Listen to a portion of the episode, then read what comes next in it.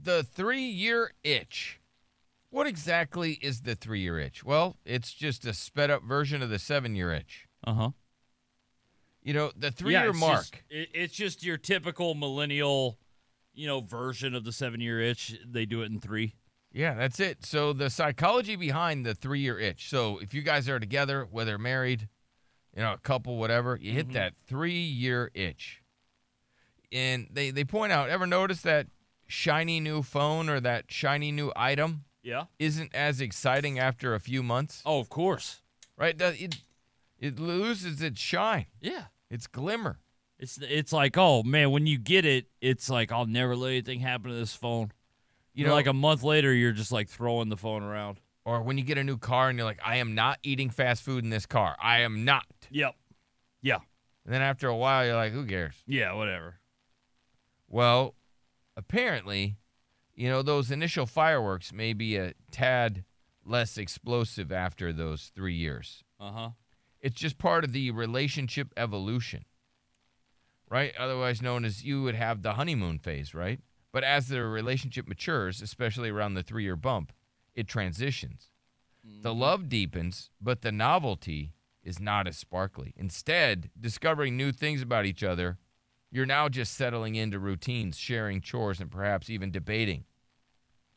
You know, biological theories too. Could the three year itch be etched in our DNA? Some theories suggest our ancestors might have stayed together just long enough to raise offspring before feeling the itch and moving on. They're saying that our ancestors used to knock these women up Yep. and hang around for three years and then bye bye, on to the next. Uh huh. That was before there was child support and stuff like that, and they could take your license away. Right. They used to just get away with it, huh? Yeah. They could just knock them up and move on. Move on. But th- that, they knew that was going to happen.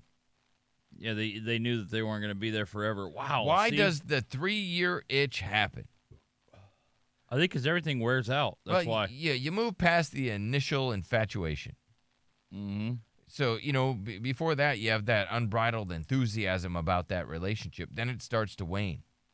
It's not that the love is gone, it's just starting to wane. The onset of real life challenges, right? From excitement to settlement. Yep. And so, are you a victim of the three year itch? you. This is how you know that you got the three year itch. Uh-huh. Increased irritation with little things, where you get annoyed by their behavior. Right. I think that's that's normal. It is. It's just you got to try to fight through okay. it. If you're getting the three year itch, I think that's your problem because that's a sign that you're not trying hard in the relationship. right? Yeah. If you start getting that three year itch and things are annoying you, you're not communicating and maybe you're not trying as hard. And then you start questioning long term compatibility. Uh huh. You know, the big complaint, what do like the sex is good for, you know, a little bit, right? And then when that starts to go, it, it's about three years where that starts to kind of just, Yep. unless you work at it, that's that's the key. Got to work at it. You got to work at it. Yeah, and it says you're right about that three year mark decreased intimacy. Okay. It's not just about fewer date nights, it's you guys are having less physical closeness than you did in the beginning.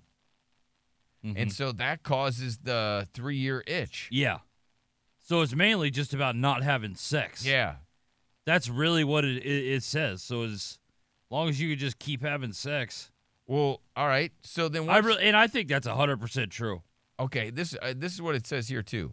When you stop having sex, people's minds start wandering and they start to wonder what else is out there. Mm. when they're getting regular booty and booty that they like, their their mind isn't wandering what else is out there. Their mind is on the next time you guys are gonna do it and Yeah. what other fun things you can do.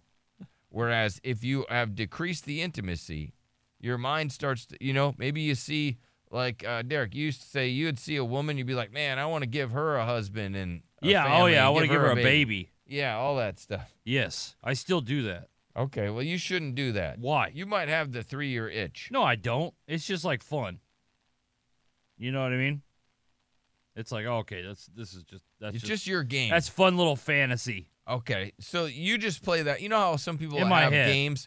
Uh what was that one game? It was Slug Bug. Yep. When you would see a Volkswagen Beetle, you would punch somebody, right? Mhm. Slug Bug. Yep. No Right? slugbacks. Okay, so when you see a woman that you find attractive, Yeah. you're like, I want to give you a baby. That's Yep. your Slug Bug. Yeah. That is my slug bug. and it's just a game I only play with myself. Yep.